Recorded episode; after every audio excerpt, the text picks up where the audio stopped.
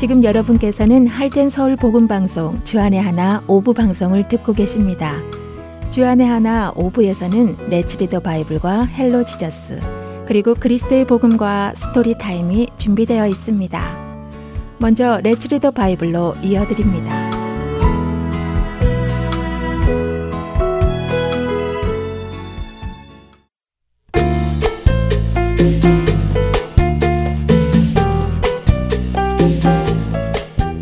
애청자 여러분 안녕하세요. Let's Read the Bible 진행의 박재필입니다.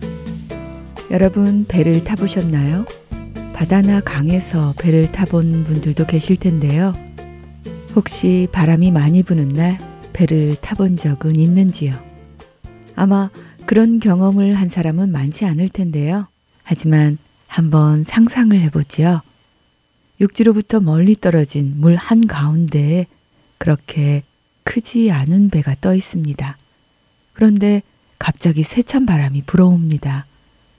그 바람은 너무도 세서 물이 출렁이게 만듭니다. 배는 위아래로 올라갔다 내려왔다 합니다. 또 왼쪽으로 기울었다 오른쪽으로 기울었다 정신없이 흔들립니다. 세찬 바람으로 인해 출렁이는 물이 한바탕 배 안으로 넘쳐 들어옵니다. 자칫하면 배가 뒤집힐 것 같고 또 이렇게 계속해서 배 안으로 물이 들어오면 배가 가라앉을 것 같습니다. 그럴 때 여러분의 마음은 어떨 것 같으세요? 침착할 것 같으세요? 아니면 겁이 날 것 같으세요? 저는 아주 겁이 많이 날 것 같습니다.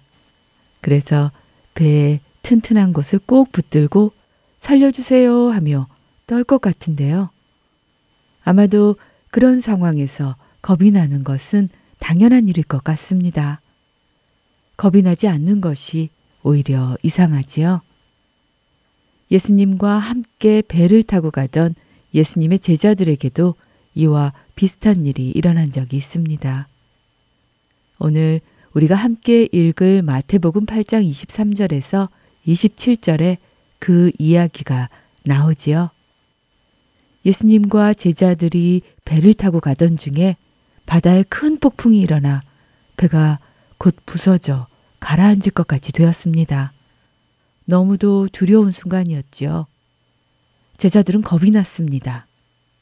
그런데 예수님은 그런 폭풍 속에서도 놀랍게 잠을 자고 계셨습니다. 폭풍은 불고 배는 뒤집힐 것 같은데 예수님은 잠만 주무시고 계신 것입니다. 그래서 제자들은 예수님을 깨웁니다. 예수님, 우리 좀 구해주세요. 우리가 다 죽게 되었습니다. 라고 소리치며 말입니다. 그러자 예수님께서 놀라운 대답을 하십니다. 마태복음 8장 26절입니다. 예수께서 이르시되 어찌하여 무서워하느냐 믿음이 작은 자들아 하시고 곧 일어나사 바람과 바다를 꾸짖으시니 아주 잔잔하게 되거늘. 예수님은 제자들에게 어찌하여 무서워하느냐고 물으십니다. 이상하지요? 폭풍이 치는 바다에 배가 뒤집힐 것 같으면 무서워하는 것이 당연한데도 예수님은 왜 무서워하느냐고 물으십니다. 그리고 그것이 그들의 믿음과 관련이 있음을 말씀하십니다. 믿음이 작은 자들아. 예수님은 그들이 무서워하는 것이 믿음이 작기 때문이라고 말씀하시는 것이지요. 예수님이 말씀하시는 그 믿음은 무엇일까요? 어떤 믿음이 있으면 그들은 무서워하지 않았을까요? 예수님은 왜 폭풍 속에서도 잠을 주무실 수 있으셨을까요? 그것은 예수님은 모든 것의 주인이시고 모든 것을 다스리시는 하나님의 아들이셨기에 그렇습니다. 예수님은 자신이 누구신지 아셨기에 폭풍 속에서도 그 폭풍이 예수님을 어쩌지 못할 것을 아셨지요. 그래서 그분은 잠을 주무실 수 있었습니다. 그러나 제자들은 예수님이 하나님의 아들이라는 사실을 깊이 믿고 있지 못했습니다. 그렇기에 예수님께서는 그들에게 믿음이 작은 자들이라고 말씀하신 것입니다. 그러자 제자들은 수군거립니다. 이분이 누구시길래 바람과 바다도 순종하지? 라고 말입니다. 그랬습니다. 제자들은 예수님이 누구신지 알아가고 있는 중입니다. 비록 지금은 그분을 온전히 모르기에 믿음이 적기는 하지만 이렇게 하나하나 경험해 가며 예수님이 정말 하나님의 아들이심을 그들의 경험으로 알아가기 시작한 것입니다. 우리에게도 마찬가지입니다. 예수님이 하나님의 아들이시라는 사실만 머릿속에 담고 있어서는 그 지식이 우리를 구원하지는 못합니다. 예수님이 하나님의 아들이심을 우리가 경험으로 알고 믿게 될 때 우리는 그분 안에서 구원을 얻게 됩니다. 그리고 그분을 경험하여 알게 되면 우리는 우리 인생의 폭풍 속에서도 두려워하지 않게 될 것입니다. 예수님이 모든 것의 주인이신 것을 알기 때문이지요. 우리의 믿음이 커져가기를 소망하며 이 시간 마치겠습니다.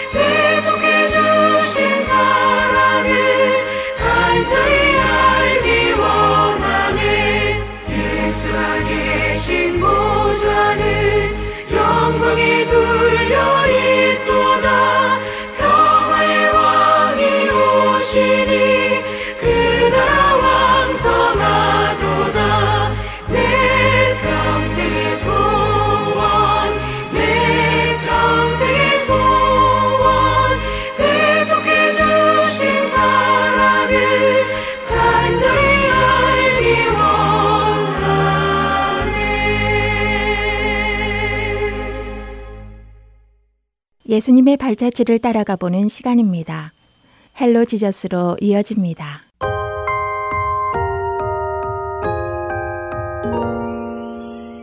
애청자 여러분 안녕하세요. Hello Jesus 진행의 김민석입니다. 예수님께서는 3년 반 공생애 동안 많은 이적과 기적을 베푸셨습니다. 그래서 많은 사람들이 예수님께로 몰려들었지요.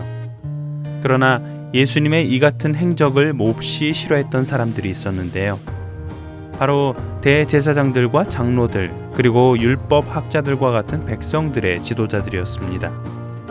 기적을 일으키며 사람들을 몰고 다닐 뿐 아니라 자신들의 영역이라고 여기던 성전에까지 예수님이 들어와 소동을 일으킨 이후로 그들은 더 이상 예수님을 지켜만 볼 수는 없었습니다. 그래서 대제사장들과 장로들이 대제사장인 가야바의 집들에 모여 예수님을 잡아 죽일 방법을 의논하기 시작합니다. 어떤 일이 일어난 것인지 오늘 스토리를 통해 함께 들어보도록 하겠습니다.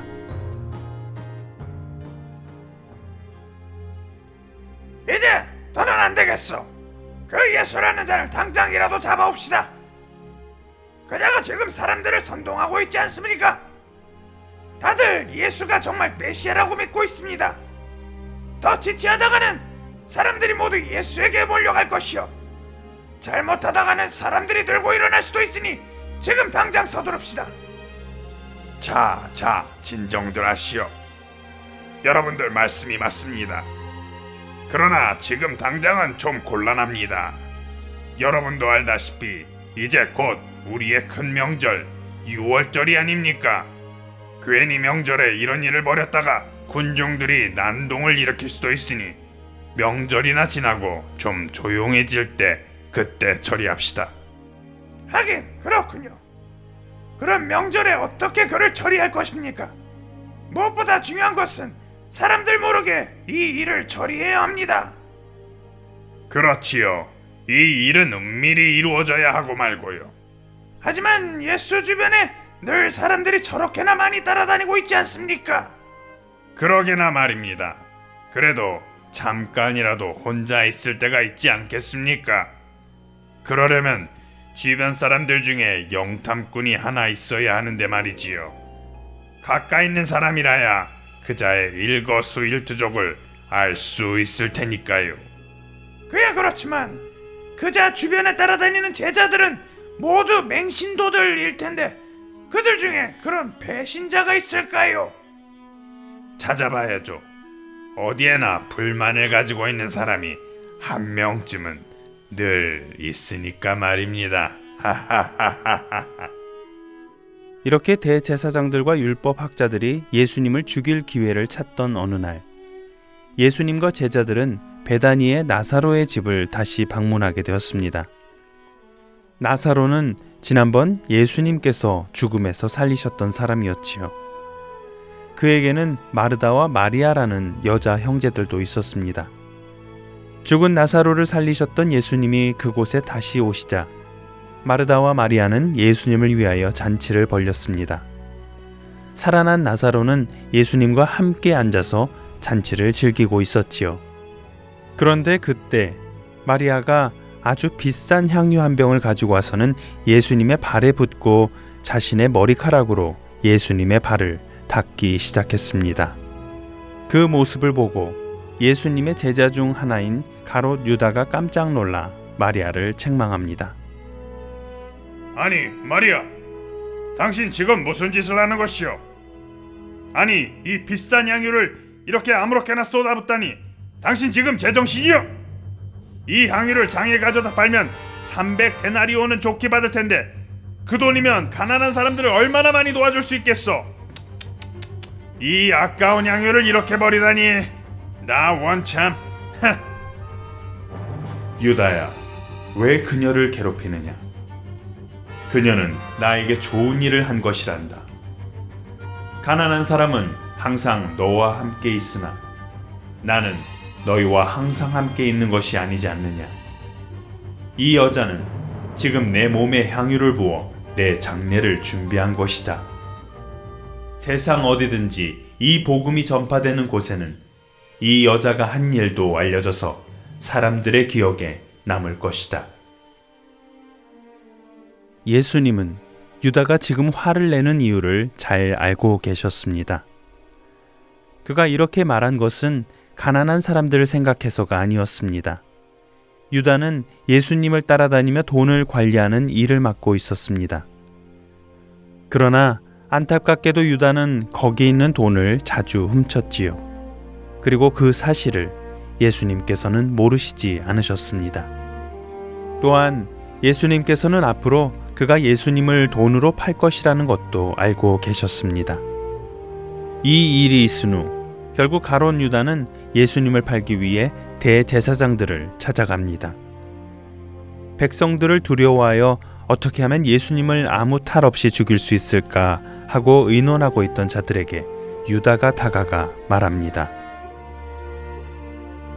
흠, 갈수록 예수의 인기가 대단해지니 큰일이 나기 전에 빨리 그를 잡아 없애야 할 텐데 무언가 좋은 방법이 없을까?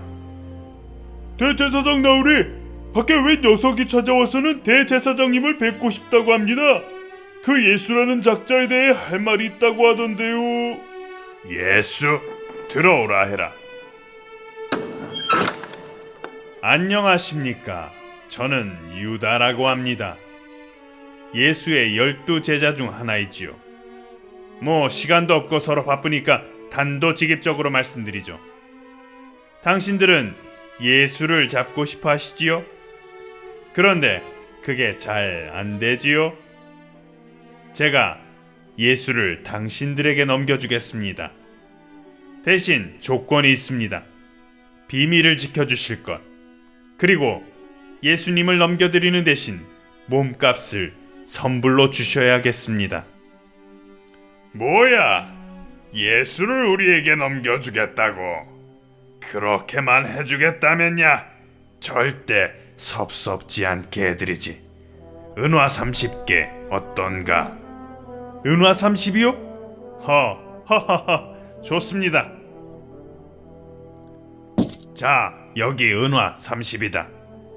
대신 약속은 꼭 지켜야 하네. 걱정 마십시오. 앞으로 연락은 제가 하겠습니다. 적당한 기회를 찾아서 알려드리지요. 곧 연락드리겠습니다. 대제사장들을 찾아가 예수님을 팔기로 결의한 유다는 이제 사람들이 없는 틈을 노리며 예수님을 넘겨줄 기회를 찾기 시작합니다. 그리고 얼마 지나지 않아 그날이 오고야 말았지요.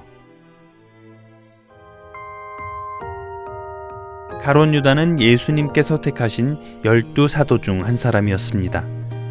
3년 반 동안이나 예수님과 동고동락하며 그분의 모든 것을 함께 했던 제자였습니다. 예수님께서 행하신 이적과 기적을 눈 앞에서 똑똑히 보았고 그분의 말씀을 가장 가까이서 들었던 사람이었습니다. 그러나 그럼에도 불구하고 사단이 그의 마음에 예수님을 팔려는 생각을 넣었을 때 그는 예수님이 아닌 사단의 음성을 선택하였지요. 예수님께서 그의 마음을 아시고 회개하고 돌이킬 기회를 여러 번 주셨지만 그는 돌이키지 않았습니다. 어떤 사람들은 그가 예수님을 팔지 않았으면 어떻게 예수님께서 십자가에 달리셨겠냐고 말하기도 합니다. 그가 희생양이 된 것이 아니냐고요. 그러나 유다가 아니었어도 예수님께서는 그분이 계획하신 그 일을 차질 없이 이루시는 분이십니다. 예수님께서는 십자가를 지시기 위해 이 땅에 오셨기에 누군가의 도움이 없이도 반드시 그 일을 완성하셨을 것이기에 그렇습니다. 안타까운 가론 유다가 되지 않는 우리가 되기를 바라며 헬로우 지저스 마치겠습니다.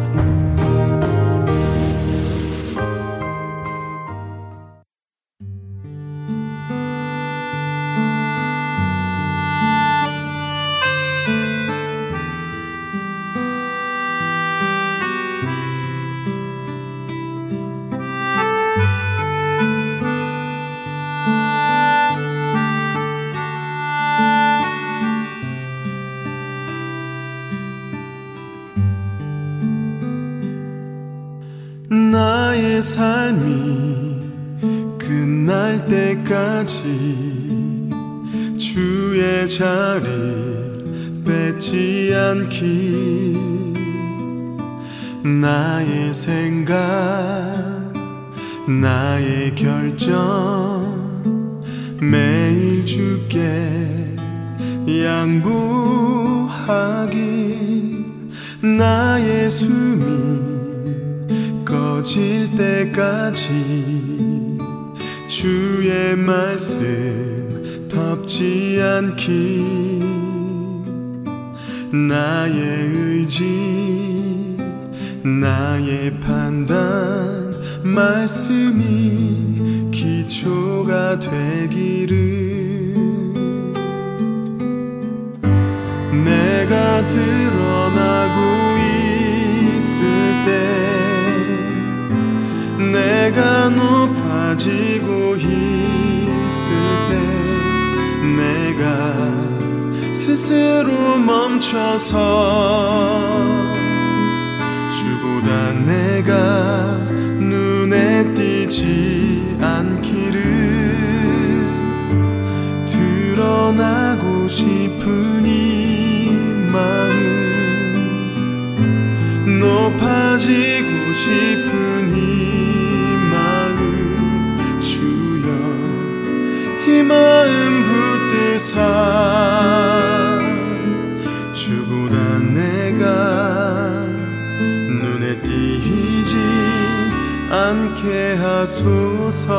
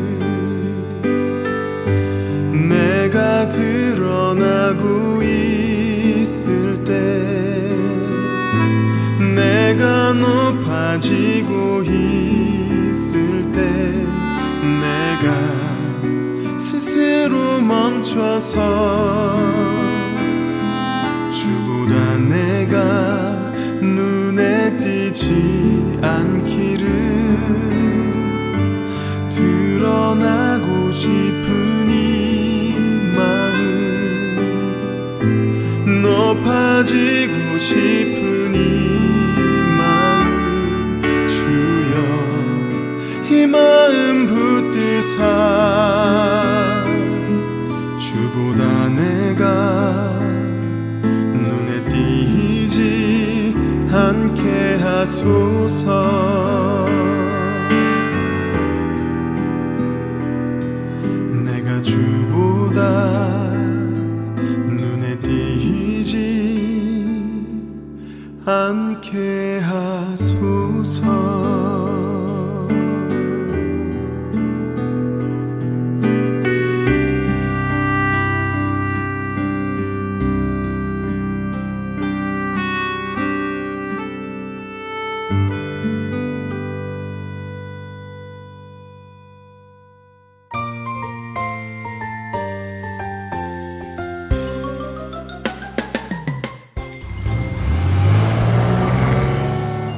잠시만요. 길 좀 묻겠습니다.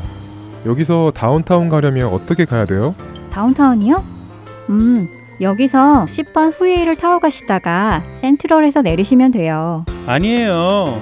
그것보다는 저 앞으로 가서 Grand Avenue를 타고 가시면 더 빨라요. 에이, 그것보다는 seventeen freeway가 덜 막히죠.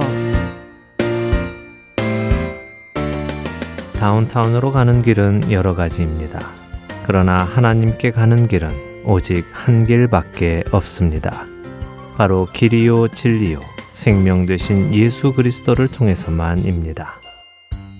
할텐서울 복음 방송은 길 잃은 영혼들을 생명의 길로 인도합니다.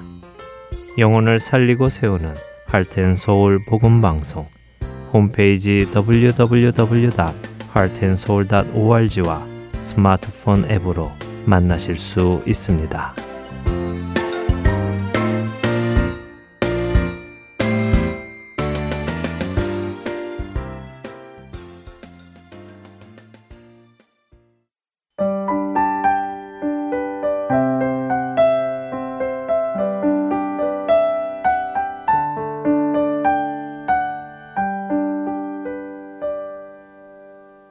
이어서 그리스도의 복음 시간입니다.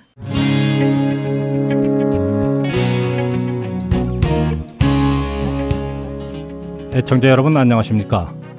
그리스도의 복음 진행의 최승진입니다.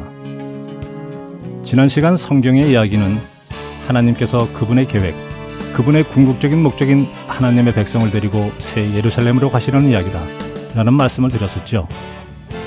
집이라는 의미를 가진 히브리어 알파벳 베트라는 단어로 창세기 1장 1절이 시작되었는데요.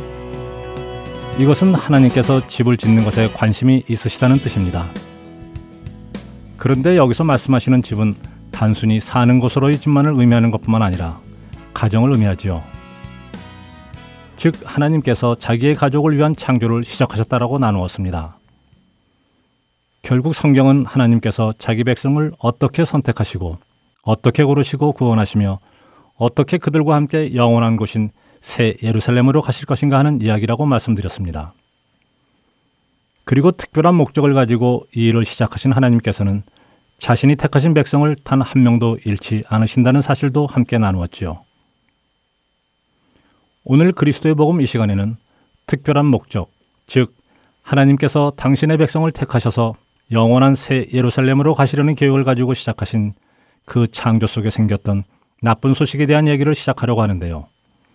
다음 몇 주간에 걸쳐서는 기쁜 소식이 기쁜 소식이 되기 위해서는 먼저 알아야 하는 나쁜 소식에 대해 함께 이야기해 보려고 합니다. 먼저 지난 시간에 이어서 창세기를 살펴볼 텐데요.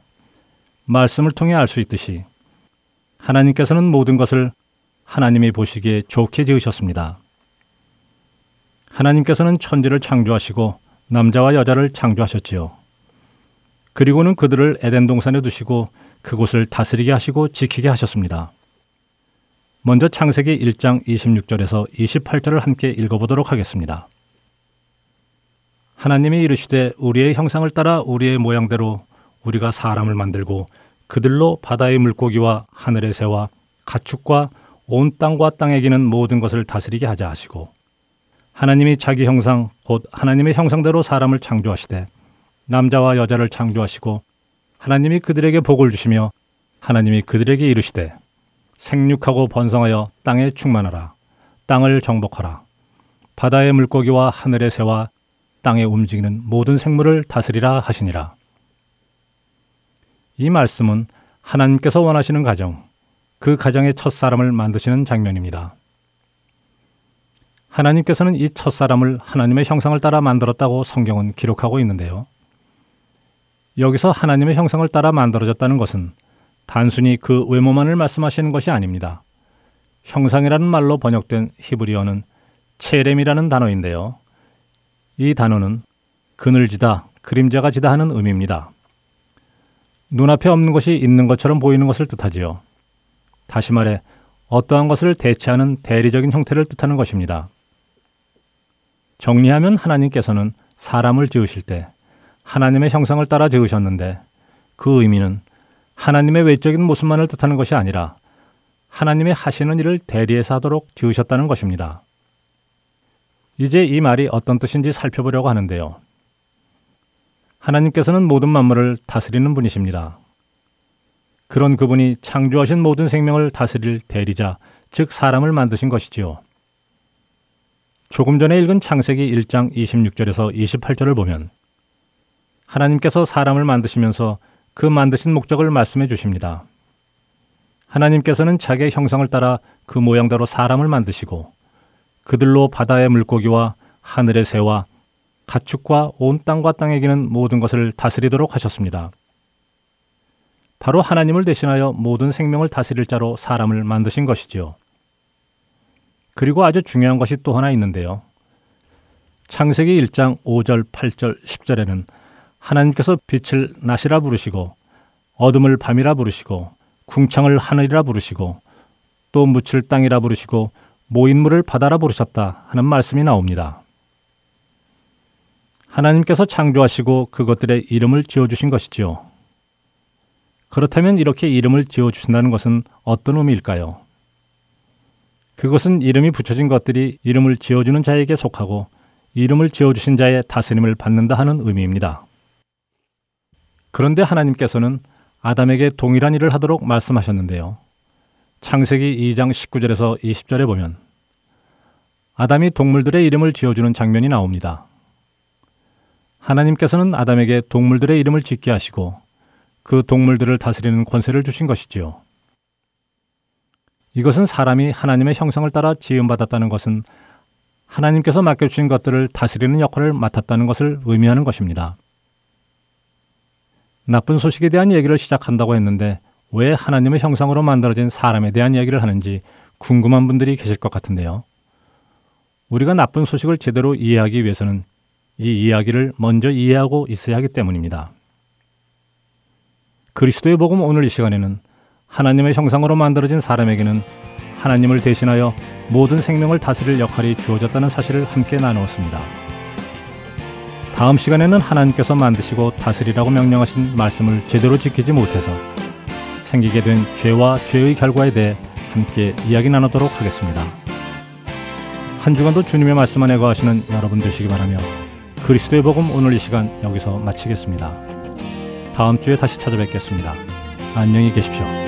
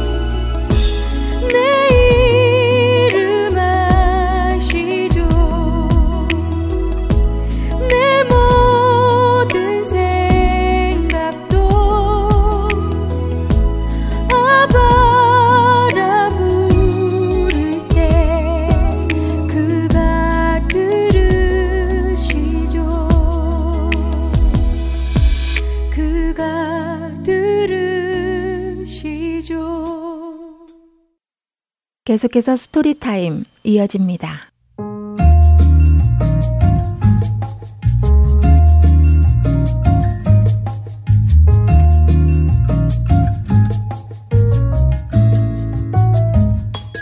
여러분 안녕하세요. Story Time의 최강덕입니다.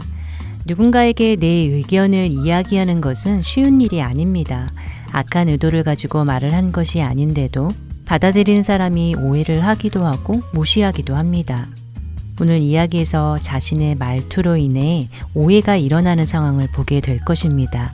이야기를 들으며 우리의 말투는 어떤지 한번 돌아보는 시간이 되었으면 좋겠습니다. 그럼 오늘의 스토리 The Way You Sound 같이 들으시겠습니다. 오늘의 주인공 조이스는 아침에 일찍 일어나 앞마당에 눈이 잔뜩 쌓여 있는 것을 보고는 아빠와 엄마에게 나가서 놀자고 말합니다. 하지만 아침 일찍부터 할 일이 있으신 부모님은 지금은 당장 함께 놀아줄 수 없다고 하지요. 실망한 조이스는 친구 엘렌을 불러서 함께 썰매를 타기로 합니다. 잠시 뒤 엘렌이 놀러오고 조이스는 엘렌에게 울퉁불퉁한 썰매길을 만들자고 제안합니다. 그러나 엘렌은 고르게 길을 만들어서 썰매를 타자고 하지요. 그때 마침 팀과 제리도 썰매를 타기 위해 놀러 오고 조이스는 친구들에게 눈길을 울퉁불퉁하게 만들어 달라고 합니다. 하지만 두 친구들 역시 거절하는데요. 자신의 생각대로 친구들이 따라와 주지 않자 조이스는 친구들에게 심술을 부리기 시작했습니다. 자신의 뜻대로 썰매를 타지 못한 조이스는 결국 엘렌에게 집 안으로 들어가서 인형놀이를 하자고 합니다. 그러나 집 안으로 들어온 엘렌은 조이스의 엄마가 쿠키를 굽고 계신 것을 보고는 자신도 쿠키를 굽고 싶다고 말합니다. 자신과 함께 인형놀이를 하기로 했던 엘렌이 쿠키를 굽고 싶다고 말하자 조이스는 또 화가 나서 다시 밖으로 나가버렸습니다. 밖에 나가 다시 썰매를 타려고 하지만 이번에는 이미 썰매를 타고 있던 친구들이 줄을 서서 조이스의 차례가 될 때까지 기다리라고 말합니다. 조이스는 자신의 집 앞마당인데도 불구하고 왜 자신이 순서를 기다려야 하는지 이해할 수가 없었습니다. 잠시 후 점심 식사를 하기 위해 가족들은 식탁으로 모이고 조이스는 아침에 일어난 일에 대해 불평을 하기 시작했습니다. 조이스의 불평을 가만히 듣고 계시던 아버지는 조이스에게 방에 들어가서 오늘 아침 어떤 일들이 조이스를 화나고 기분이 상하게 한 것인지 녹음을 해보자고 제안하십니다. 그리고 녹음을 모두 한 후 아빠와 함께 들어보자고 하십니다. 시간이 흐르고 조이스는 자신이 녹음한 테이프를 부모님과 함께 듣기 시작했습니다. 녹음 재생기를 통해 자신의 목소리를 가만히 듣고 있던 조이스는 갑자기 정지 버튼을 누릅니다. 짜증과 불평이 가득 섞인 목소리로 계속해서 자신이 원하는 것이 무엇인지만을 말하는 자신의 목소리가 부끄럽게 느껴졌기 때문입니다. 그렇게 녹음된 자신의 목소리를 듣고 난 조이스는 그제서야 자신이 얼마나 친구들에게 무례하고 이기적으로 말하고 행동했었는지 또 얼마나 자신의 생각만을 고집했었는지를 깨닫게 됩니다. 아빠는 조이스에게 친구들은 조이스와 좋은 시간을 보내고 싶어서 우리 집에 놀러 온 손님들인데 계속해서 조이스가 자신이 원하는 것만을 고집하고 심술을 부려서 결국 조이스도 친구들도 모두 좋은 시간을 보내지 못하게 되었다고 말씀해 주십니다. 조이스는 방금 자신의 녹음을 들으며 아무에게도 이 녹음을 들려주고 싶지 않다고 말하고 또 자신이 생각했던 것과는 다르게 들렸다고 이야기합니다. 아빠는 그런 조이스에게 아무리 조이스의 의도가 친구들의 기분을 상하게 하려는 것은 아니었다 하더라도 조이스의 말과 행동으로 인해 친구들은 마음의 상처를 입게 되었다고 하시며 이렇게 친구들을 이기적으로 대하는 것은 하나님께도 이기적으로 대하는 것과 같다고 알려주십니다. 아빠는 조이스에게 마태복음 12장에 나와 있듯이 죄가 마음에 가득할 때에는 말도 행동도 절대로 선한 것이 나올 수 없다고 일러주십니다. 아빠의 설명에 조이스는 녹음된 자신의 목소리를 지우고 자신의 잘못된 행동을 뉘우치며 오늘의 드라마는 여기서 마칩니다. 찬양 한 곡 들으시고 다시 돌아오겠습니다.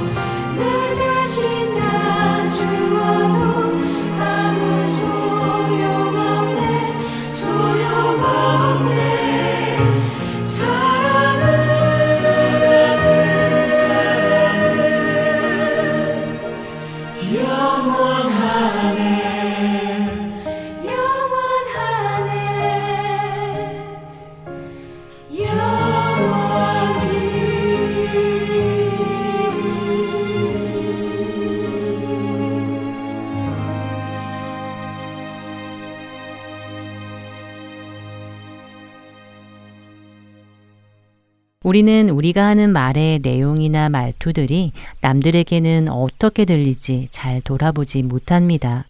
조이스가 자신의 말을 녹음해서 들은 후에야 친구들의 기분이 상했을 것이라고 생각했던 것처럼 자신의 말을 스스로 돌아보기 전에는 대부분 잘 모르지요. 야고보서 3장에서 말의 실수가 없는 자가 곧 온전한 사람이라고 말씀하셨듯이 그리스도인들은 늘 자신의 말을 살펴보아야 합니다. 당신의 입을 거룩하게 하라 라는 책에서는 우리가 내뱉은 말은 그 중 한마디도 중립적이지 않으며 우리가 내뱉은 모든 말에는 방향이 있다고 말합니다. 생명으로 향하는 말은 격려, 희망, 사랑, 평화, 일치, 교훈, 지혜, 교정의 말이고 죽음으로 향하는 말은 분노, 악의, 비방, 험담, 분열, 멸시, 인종차별, 폭력, 판단, 정죄의 말이라고 합니다. 입에서 나오는 말이야말로 우리가 순간순간 은혜를 필요로 한다는 가장 강력한 증거라고 하지요. 우리가 하는 말 한마디에도 이렇게 방향이 있다는 것을 생각한다면 우리는 한마디 한마디를 조심해야겠지요. 오늘 우리 자녀들과 자신의 말을 한번 살펴보는 것은 어떨까요? 내가 하는 말은 남에게 힘을 주고 그들을 주님께로 인도하는 말이 많은가?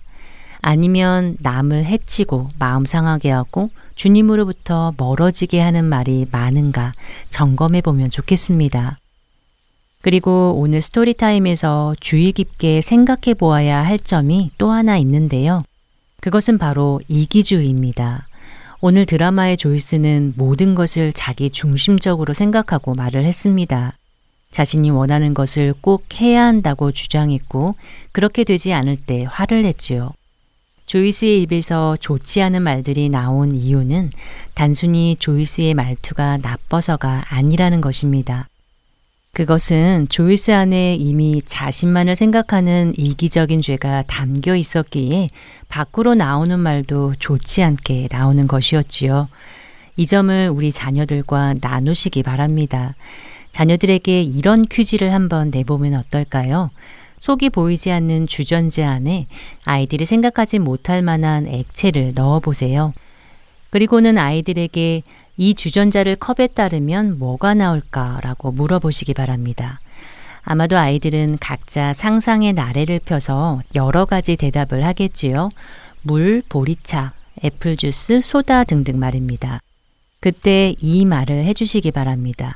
이 질문의 의도는 주전자 안에 무엇이 들어있는가를 맞추는 데에 있는 것이 아니라 무엇이든 주전자 안에 담겨 있는 것이 나온다는 것을 말해주고 싶었던 것이라고 말이지요. 주전자 안에 물이 들었으면 물이 나오고 애플 주스가 들었으면 애플 주스가 나온다는 것을 말입니다. 안에 들은 것이 아닌 다른 것이 나올 수는 없으니까요. 바로 이 포인트를 우리 자녀들과 나누어 보시기 바랍니다. 우리의 언행은 곧 우리 안에 무엇이 들어있는가에 대한 증거라는 것을 말입니다.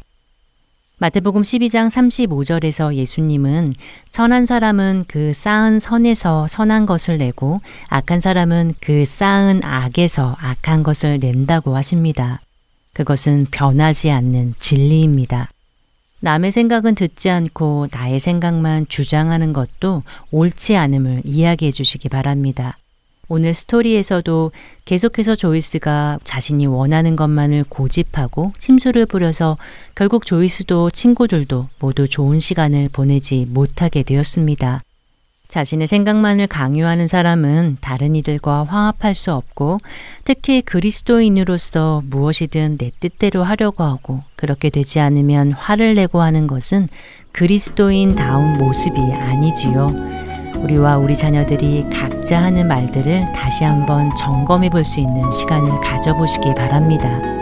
한 주간도 우리의 입술과 혀로 주님만을 찬양하고 또한 다른 사람들의 생명을 살릴 수 있도록 우리의 말에 주님의 은혜가 머물기를 소망하며 오늘의 스토리타임 마치겠습니다. 안녕히 계세요.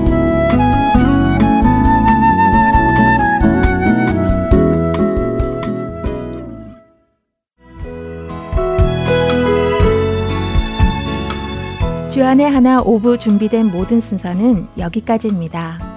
애청해주신 여러분들께 감사드립니다. 다음 시간에 다시 찾아뵙겠습니다.